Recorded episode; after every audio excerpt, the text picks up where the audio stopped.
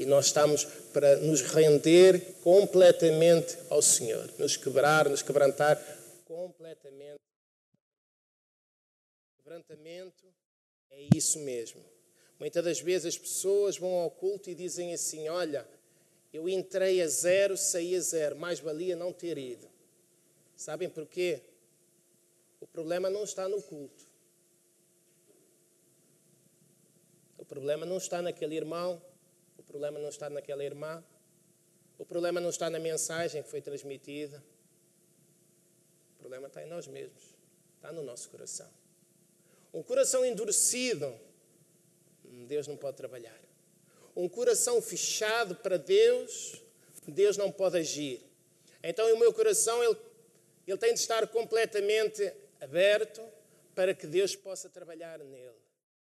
Eu tenho de entender que todos os dias Jesus quer agir no meu coração, quer agir na minha vida e quer todos os dias trazer coisas novas para a minha vida. Mas um dia ele bateu à porta do nosso coração. Nesse dia nós tivemos duas decisões a tomar. Ou foi abrir a porta e dizer assim: entra, quero que tu fiques aqui comigo.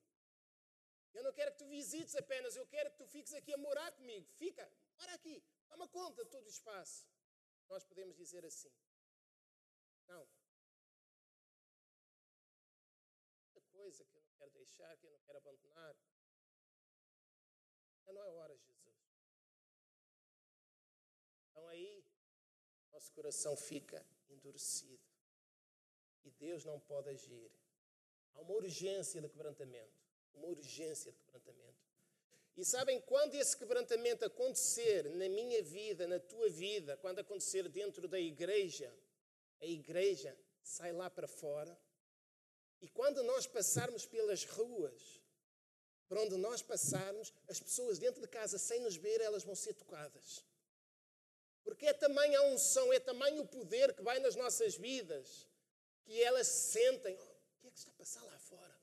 Ui, estou a sentir mas ao mesmo tempo sei uma curiosidade e lá fora o que é que está a passar? Elas são tocadas.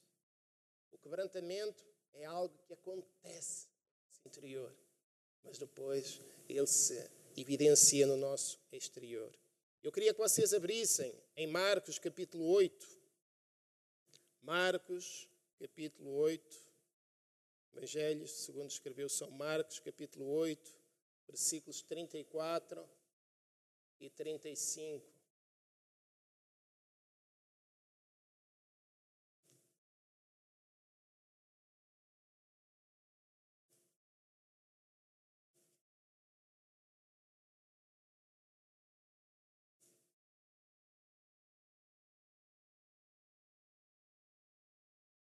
Todos encontraram? Os irmãos estão felizes? Sim. Glória a Deus. Então diz assim a palavra de Deus, Marcos capítulo 8, versículos 34 e 35. E Jesus, chamando a si a multidão com os seus discípulos, disse-lhes: Se alguém me quiser seguir, negue-se a si mesmo e tome a sua cruz e siga-me. Por qualquer pessoa que quiser salvar a sua vida, perdê-la mas qualquer que perder a sua vida por amor de mim e do Evangelho, esse a salvará. Jesus apresenta aqui uma condição e não uma opção. Jesus não diz, se vocês quiserem, podem fazer assim. Não, Jesus diz, se vocês quiserem ser meus discípulos, vocês têm de se negar a vocês mesmos. Vocês têm de negar o desejo da vossa carne, vocês têm de negar o vosso orgulho, vocês têm de negar os vossos pensamentos, vocês têm de negar os vossos sonhos para cumprir os meus, vocês têm de se negar a vocês próprios. Jesus, ele nos dá essa condição. Discípulo é aquele que segue, é aquele que aprende acerca de Jesus e logo se vê é aquele que vai praticando aquilo que vai aprendendo do Mestre. Então, se nós queremos ser discípulos, aí não há escolha. Eu tenho de me negar todos os dias. Negar-me, negar-me. Isso é algo que eu preciso de fazer. Se eu não fizer isso, eu posso estar em todos os cultos. posso orar, eu posso ler a palavra, mas eu não sou discípulo do Senhor. Se não houver essa negação no meu coração. Porque se não houver essa negação, também nunca vai haver quebrantamento. Se não houver essa negação, nunca vai haver uma entrega total ao Senhor. O Espírito Santo não me pode encher, o Espírito Santo não pode dirigir a minha vida conforme Ele quer. Significa eu morrer para os meus ideais, morrer para os meus sonhos. Mas eu queria tanto fazer aquilo. Mas eu tinha um sonho tão grande que eu queria ver cumprido. Mas aquilo que eu queria fazer, eu sinto que não é da vontade de Deus. O sonho que eu tenho, eu sinto que não é da vontade de Deus que seja realizado. Então, eu não quero mais este sonho para mim. Eu não quero mais seguir o meu ideal, seguir aquilo que eu pensei. Senhor, eu quero que a tua vontade seja feita na minha vida. E quando verdadeiramente eu tomo esta decisão, aí eu estou a tomar a minha cruz e verdadeiramente estou a seguir a Jesus.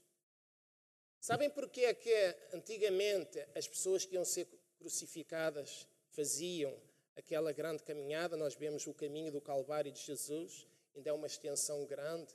Sabem porquê é que elas faziam aquela caminhada com a cruz às costas? Porque todos tinham de ver. Todos tinham de ver. Olha, vai ali um condenado. Então a pessoa passava com aquela cruz para que fosse evidente para todos. Hoje não é diferente. A cruz que Jesus hoje tem para nós carregarmos, que é a cruz da renúncia, todos têm de ver. Todos têm de ver. Nós passamos aqui esta rua, as pessoas têm de ver. Mas lá no meu trabalho as pessoas têm de ver. Em minha casa as pessoas têm de ver. Toda a gente tem de ser bem evidente. Não pode ser algo que eu vivo esporadicamente. Tem de ser a minha vida. Esta é a minha vida. É uma vida para glorificar a Deus, para engrandecer ao Senhor e não para mim. Significa eu morrer para mim mesmo. Um, palavra de Deus deixa aqui bem claro, através de Jesus, ele falava isto para os discípulos e falava para a multidão que estava ali. Jesus estava a dizer: Olha, não existe um discípulo bom e um discípulo mau. Ou existe ser discípulo ou não ser discípulo. Aquilo que Jesus queria dizer é que, olha, por tu ires é, à igreja, por tu ires ao templo, tu ires à sinagoga, isso não vai evidenciar. O que vai evidenciar é aquilo que tu vives todos os dias. Isso é o que vai evidenciar. E isso é que vai mostrar se tu és discípulo ou se não és discípulo. Jesus estava a dizer que era necessário negar os desejos da nossa carne, os desejos dos nossos pensamentos. É algo que nós precisamos de entender que esta negação ela tem de ser no meu falar, ela tem de ser no meu olhar, ela tem de ser no meu andar, ela tem de ser em todas as áreas da minha vida. E se não existir esta negação, eu não vou morrer para mim mesmo. Se eu não morro para mim mesmo, logo Jesus não pode tomar o primeiro lugar na minha vida. Se eu não morro para mim mesmo, não adianta eu dizer assim, não, mas é o Espírito Santo que me dirige. Não vai dirigir coisíssima nenhuma. O Espírito Santo só me pode dirigir se verdadeiramente o meu homem velho for mortificado. Se ele for mortificado, aí o Espírito Santo assume completamente o controle. Senão, eu vou ser dirigido pelo meu coração. Se eu for dirigido pelo meu coração, logo eu não consigo aqui nesta terra estar no centro da vontade de Deus. Logo os planos que Deus tem para mim, os sonhos que Deus tem para mim, não se podem concretizar. Porquê? Porque eu estou a impedir que Ele haja em mim. O nosso homem velho tem de morrer para que nós possamos glorificar a Deus. O versículo 35 diz: Qualquer pessoa que quiser salvar a sua vida, perdê-la. Mas qualquer que perder a sua vida por amor de mim e do Evangelho, esse salvará. Se eu quiser salvar o meu ego, se eu quiser salvar o meu corpo, se eu quiser salvar os meus sonhos, se eu quiser salvar os meus ideais, vou perder. Vou perder aqui, vou perder aqui, e se não me arrepender antes, posso perder na eternidade. Agora, se eu não quiser salvar o meu ego, se eu não quiser salvar os meus sonhos, se eu não quiser salvar os meus ideais, se eu os matar, não, não quero mais isto para mim. Então aí eu vou ganhar a vida aqui, vou ganhar aquela vida que Jesus diz que é a vida abundante, que está lá em João 10, 10, que o diabo não veio senão para roubar, matar e destruir, mas Jesus veio para nos dar a vida e vida com abundância, então vou ganhar essa vida abundante aqui e depois a vida eterna lá. Mas para isso, meu coração, ele tem de ser transformado. O meu ego tem de ser morto. Se Jesus quisesse salvar a sua vida, salvar o seu corpo e se negasse a tomar aquela cruz, nenhum de nós estava aqui a fazer nada. Mas Jesus não negou. Acham que não custou? Custou imenso. E ele demonstrou que estava a custar. Ele demonstrou que estava difícil. Mas ele não negou. Não, eu vou levar aquela cruz até ao fim. Eu vou levar. E porque ele levou a cruz até ao fim, aí agora nós temos vida. E nós vimos depois a glória de Deus também, quando Jesus é ressuscitado. Se a nossa preocupação for salvar a nossa vida, salvar a nossa vontade, o nosso desejo, nós vamos perder tudo, amados. Nós não vamos viver uma vida cristã plena, nós vamos sobreviver no meio dos cristãos. Sobreviver. Depois vamos estar todos a louvar, todos a adorar, e vamos ver alguns irmãos que nós dizemos assim: ui, parece que está doido. Olha, ele está-se a rir no meio do culto. Yeah. Ele, ele está a louvar a Deus e. que é aquilo? Está a pular que tem um louco que é que se passa? Está bom. É outra dimensão. É outra dimensão. Sabem, eu, eh, eu converti-me na Assembleia de Deus, depois tive muito tempo numa igreja tradicional. E eu confesso que depois daquele tempo que estive anos numa igreja tradicional, uma vez que eu fui assistir a, ou participar de um evento onde tinha muitos jovens e os jovens eram todos assim um bocado pronto para a frente e tudo, aqueles jovens. Eu não me identifiquei ali. Estava ali assim, bem, é isto. Só que depois, entretanto, o Senhor foi mostrando que tinha outros planos para mim e para a minha família. E então aí eu comecei a voltar às raízes. É raiz, é raiz pentecostal, comecei a voltar às raízes. Quando eu comecei a voltar às raízes, eh, então, eh, aqui há uns tempos atrás, fomos a um concerto, e até o concerto era de, de um cantor brasileiro que, é, por sinal, ele é assim bastante para a frente. E, eh, e ele estava a cantar uma música que era música assim muito viva, muito mexida. Eu chorava que nem um louco ali no meio daquela juventude. Eu sentia a presença de Deus, eu via lá algum. Ah! Eu estava ali também. Eu estava feliz da vida. Eu era assim, meu Deus, o que é que está a passar comigo? Sabe que eu estou bem, Senhor? Mas sabem, aí eu estava a dar plena liberdade ao Espírito Santo. O Espírito Santo, ele é assim, ele age como quer. E em quem quer. Mas é preciso nós darmos condições também. Então, muitas das vezes, nós estamos no culto e nós parece que vemos um irmão que está a desfrutar ali da presença do Senhor está a sentir a alegria do Espírito Santo, está a sentir o toque, está a sentir a unção a descer. Nós ficamos assim. Sabem porquê? Porque muitas das vezes o nosso coração está endurecido, está resistente. O nosso coração está preso a muitas coisas. E se o coração estiver ocupado com muitas coisas, não tem espaço para Deus. Deus não vai forçar. Então nós precisamos de tirar toda essa tralha fazer uma limpeza, dizer assim, Senhor, faz aqui uma limpeza, olha, a casa é tua. Então aí o Senhor faz a limpeza e tira tudo aquilo que não presta e começa a botar coisas boas e nós começamos a usufruir de uma forma plena da presença do Senhor. Precisamos de perder para ganhar. E nós queremos ganhar, ganhar, ganhar, ganhar, ganhar. Mas aqui a matemática funciona ao contrário. Quando eu perco é quando eu ganho. Sabem? E, e, tem aqui alguns que eu sei que são competitivos, eles não querem perder nem a feijões. Mas, pessoal, eu também sou assim, eu também sou um bocado competitivo. Mas nós temos de perder verdadeiramente se nós queremos ganhar na presença de Deus e ganhar na intimidade com o Senhor, que é o melhor. Eu queria deixar claro duas coisas. Precisamos entender que para seguir a Jesus é inevitável nós morrermos para nós mesmos. É inevitável. Não dá. Senhor Jesus, olha, eu quero te seguir, eu quero te servir, mas eu não quero morrer para mim mesmo. O Senhor diz assim: paciência, meu amigo, então vais andar sozinho.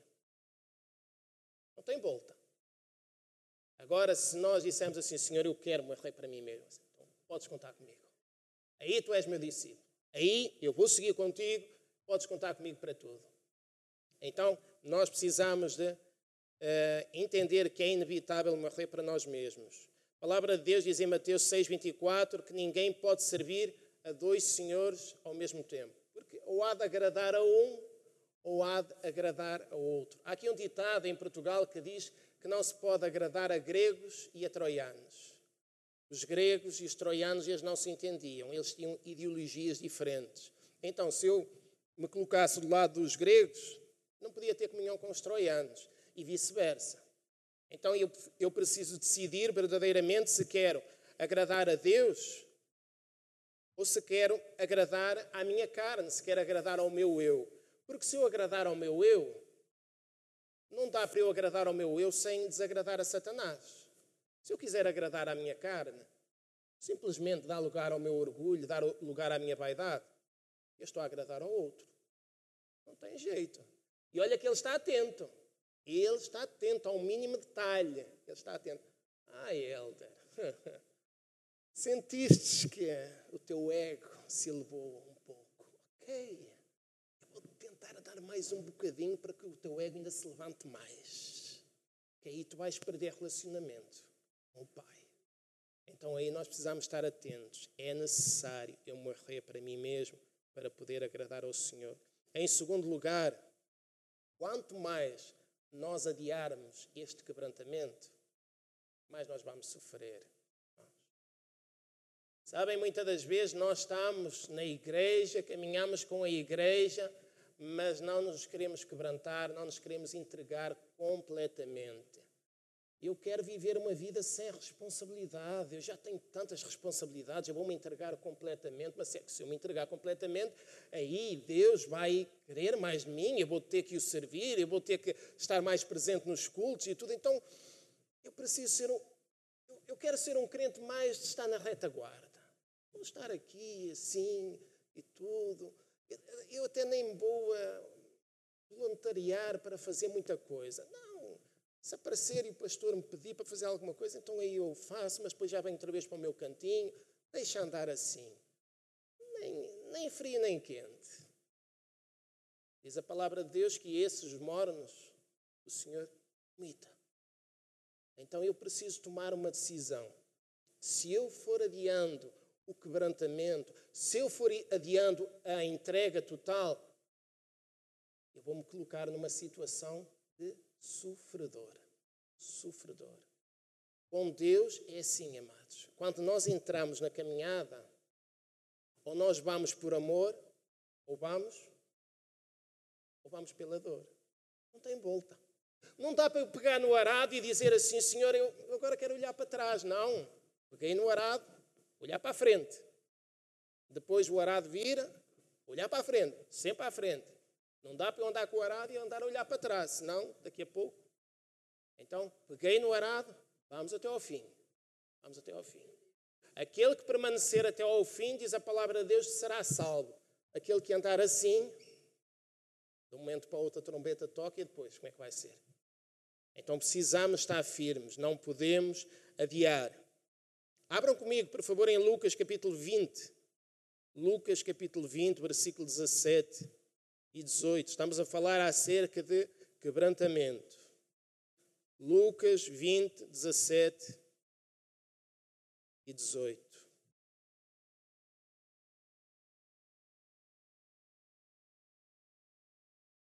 Diz assim a palavra do Senhor.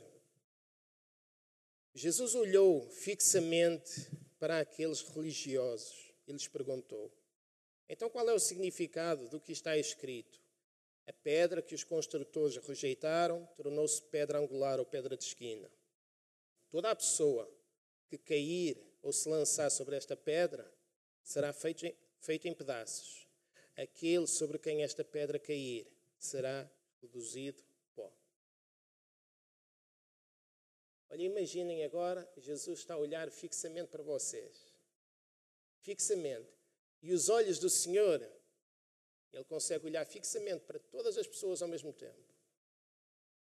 Jesus olha fixamente para aqueles religiosos, homens que conheciam muito bem a lei. Ele olha fixamente e ele pergunta: qual é o significado? A pedra que os construtores rejeitaram, essa tornou-se pedra angular ou pedra de esquina. Quem eram estes construtores? Quem é o arquiteto? Quem é que fez o plano todo? Deus faz o plano todo, Deus é o supremo arquiteto, e depois quem é que iam ser estes construtores? Nação de Israel. Povo escolhido. Eles iam estar ali. O arquiteto entrega ou a planta, ou o projeto, e diz assim: podem construir e vocês podem contar com a pedra angular que é Cristo. Olha, meu filho, está aí. Ele vai ser a pedra de esquina. Eles rejeitam a pedra angular, eles rejeitam a pedra de esquina, eles rejeitam a Jesus. E então aí apareço eu. Aparecemos nós na cena, não é? Agora os construtores somos nós. Estamos aqui para servir. A pedra de esquina continua a ser Ele. E o que é que nos diz aqui a palavra de Deus? Que quando nós nos lançamos, ou quando nós caímos sobre essa pedra, sobre essa rocha que é Cristo, nós ficamos em pedacinhos. Mas se nós resistirmos e dissermos assim: não, não, não, hum, eu não me quero lançar sobre essa rocha, eu não me quero lançar sobre essa pedra. Nós somos religiosos. Sabem o que é que acontece? A rocha cai em cima de nós. Não te queres lançar? Não te queres quebrantar? É a escolha tua. Então espera. A rocha vem, cai-nos em cima. Sabem como é que nós ficamos? Oh, reduzidos a pó. Há duas formas de quebrantamento. Ou eu me quebranto por amor, ou eu me quebranto pela dor. Se eu tento fugir ao quebrantamento por amor, então aí é só eu esperar. A rocha vai cair em cima, a disciplina vai cair em cima. E então aí, depois eu vou ter que me quebrantar. Sabem que há pessoas que não se vão quebrantar aqui nesta vida e depois, quando chegarem lá acima, todos eles vão ter que dobrar o seu joelho. Todos eles, todos eles vão ter que dobrar o seu joelho. Mas, amados, entendam uma coisa. Deus chama-te agora a ti e a mim para nós nos levantarmos e nós nos quebrantarmos agora na presença do Senhor e nós nos rendemos completamente porque nós, como igreja, se nós não o fizermos, é uma questão de tempo. A rocha vai cair em cima. A rocha vai cair em cima. Deus é amor, amados, mas Deus é justiça. Deus não tolera que nós sirvamos a outros deuses. Deus não tolera que nós possamos ter ídolos no nosso coração. Se houver alguém no meu coração, pode ser o meu pai, pode ser a minha mãe, pode ser a minha esposa, pode ser as minhas filhas, que toma o lugar de Deus, Deus não tolera, Deus não aceita. A palavra de Deus diz que Deus é ciumento. Ele quer exclusividade. Exclusividade. Ele tem de ter o primeiro lugar. Amados, as nossas escolhas têm de ser sempre, antes da gente tomar as decisões, têm sempre, sempre faladas com Ele. Nós trocamos, se nós não tivermos cuidado, trocamos Deus tantas coisas. Se nós não tivermos cuidado, nós trocamos Deus por um simples telemóvel. Se nós não tivermos cuidado, nós trocamos Deus por uma simples festa de aniversário. Nós trocamos Deus por qualquer coisa, amados. E então aí nós passamos a estar na posição destes religiosos. Homens que conheciam tão bem a lei, só que não queriam quebrantamento. Não queriam a rendição, não queriam entrega total. Então aí eles ficaram longe das promessas do Senhor. Olha aí, o povo de Israel ainda continua atrás da promessa, ainda continua atrás do Messias. Nós já o temos conosco. Por quê? Rejeito? Não, não, não, não quero. quero. Mas no meio da igreja, hoje, há muitas pessoas ainda assim. E se eu não tiver cuidado, eu posso ficar assim também. Então nós precisamos nos quebrantar, render completamente ao Senhor e viver para Ele. Nós precisamos lançar totalmente sobre essa rocha que é Cristo. E então aí nós vamos usufruir da vontade do Senhor e usufruir daquilo que o Senhor tem para nós. Deus chama a igreja para um quebrantamento sem sofrimento. Sem sofrimento. Eu penso acerca de Abraão, quando ele vai lá ao Monte Moriá para entregar Isaac. Eu penso como poderia ter sido tudo tão diferente se Abraão soubesse esperar e não tivesse feito o filho Ismael lá na criada. Se ele soubesse esperar, se ele soubesse confiar, ele é o pai da fé, ele foi chamado amigo de Deus, mas ele teve essa falha. Se ele soubesse esperar e não tivesse feito o, o filho na criada, em Agar, se calhar ele não precisava ter ido ao Monte Moriá oferecer o filho. Se calhar não precisava ter passado pelaquela prova. Sabem, há muita coisa que nós passamos e muitas das vezes nós dizemos assim: Mas porquê é que eu estou a passar por isto? Porque o Senhor tem-nos chamado para um quebrantamento total, mas nós vamos adiante. Nosso coração endurecido não se quer render. Muitas das vezes estamos na presença do Senhor, estamos a, na igreja a cultuar, e o Senhor diz assim: Ajoelha-te agora. Levanta as mãos. E dá uma vontade de chorar. Mas nós resistimos. Não, não vou chorar. E preciso mesmo ajoelhar. Preciso ir lá à frente, cair de joelhos. Não. Então aí, nós nos quebrantamos. Nós resistimos ao agir de Deus. Resistimos ao Espírito Santo. E então aí, Deus não pode fazer aquilo que Ele quer fazer nas nossas vidas. Nós precisamos de um quebrantamento total.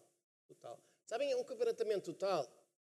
É, onde quer que eu esteja, eu posso ser tocado pelo Espírito Santo. Só uma palavra, até de um ímpio, pode me levar a ser tocado pela presença de Deus. Porque Deus usa quem quer, onde quer e como quer. Ele é Deus. Mas nós precisamos verdadeiramente de ter este quebrantamento. Lançar sobre a rocha. Um, quebrantar pelo amor ou quebrantar pela dor. Pensem nos doze discípulos. Doze discípulos. Tal e qual como nós que estamos aqui, todos eles tinham a sua personalidade. Uns eram mais impulsivos, outros eram mais calmos, uns eram mais faladores, outros mais calados, tal e qual como nós. Mas quando nós olhamos para os doze discípulos, nós vemos que há três que se evidenciam, que é Pedro, João e Tiago. Eram mais próximos de Jesus. E quando nós olhamos para esses três, nós vemos que Pedro era mais impulsivo. E nós vemos que João, desses três, é aquele que nós, quando olhamos para as Escrituras, vemos como mais meigo, mais sensível. E quando nós olhamos para o fim deles, o fim aqui neste mundo, nós vemos que dos doze, incluindo Matias, que veio para substituir, que veio para substituir Judas, todos eles foram mártires. Todos eles foram mártires. E João, que era o mais chegado a Jesus, que era o que tinha mais intimidade com Jesus, ele não morreu como mártir. Ele não morreu como mártir. Ele foi lá para a ilha de Patmos, teve revelações tremendas, tremendas. Quando Jesus disse: Olha, eh, alguns que estão aqui não passarão pela morte sem verem a glória de Deus, sem verem a mim no reino de Deus. Nós não sabemos se ele estava a referir a João. Não sabemos. Mas o certo é que ele não passou pela morte sem ter revelações tremendas, revelações do céu. E sabem porquê? O coração dele era um coração sensível, quebrantava-se com muita facilidade. Se eu tiver um coração sensível a Deus, eu vou passar por menos trabalhos aqui. E aqueles que eu passar aqui, as lutas e as aflições que eu passar por aqui, eu vou conseguir adorar ao Senhor no meio dessa prova. Porque a presença de Deus, ela vai estar sempre comigo e eu vou senti-la. Eu vou senti-la. Porque sabem, uma coisa é eu passar pelas provas e eu sentir que estou sozinho, sentir que, que não vejo solução. Outra coisa é eu sentir a presença de Deus. Quando eu sinto a presença de Deus, independentemente da prova ser grande ou, uh, ou de ser mais pequena, eu sei que vou vencer. É uma questão de tempo. Porque eu sei o Deus a quem sirvo. Então nós precisamos nos quebrantar. Qualquer que estiver disposto a perder a sua vida por amor de mim e do Evangelho, esse a salvará. O nosso grau de fidelidade e quebrantamento nos irá diferenciar dos outros. Grau de fidelidade e de quebrantamento. João foi o único dos discípulos que seguiu Jesus no percurso todo até ao Calvário e ficou lá até o último suspiro. Os outros todos. Aquele que fica mais perto do Mestre usufrui das bênçãos do Mestre também é aquele que é mais aconchegado, mais acarinhado, é aquele que é mais abençoado, é aquele que vai mais longe. Então nós precisamos estar perto do Senhor. Mas eu só consigo estar perto do Senhor quando eu nego a vontade da minha carne. Então nós precisamos de morrer, amados, para nós mesmos, para nos tornarmos pessoas uh, verdadeiramente seguidores de Cristo e debaixo da bênção do Senhor. Salmo 34, versículo 18, diz assim a palavra do Senhor. Salmo 34, versículo de número 18.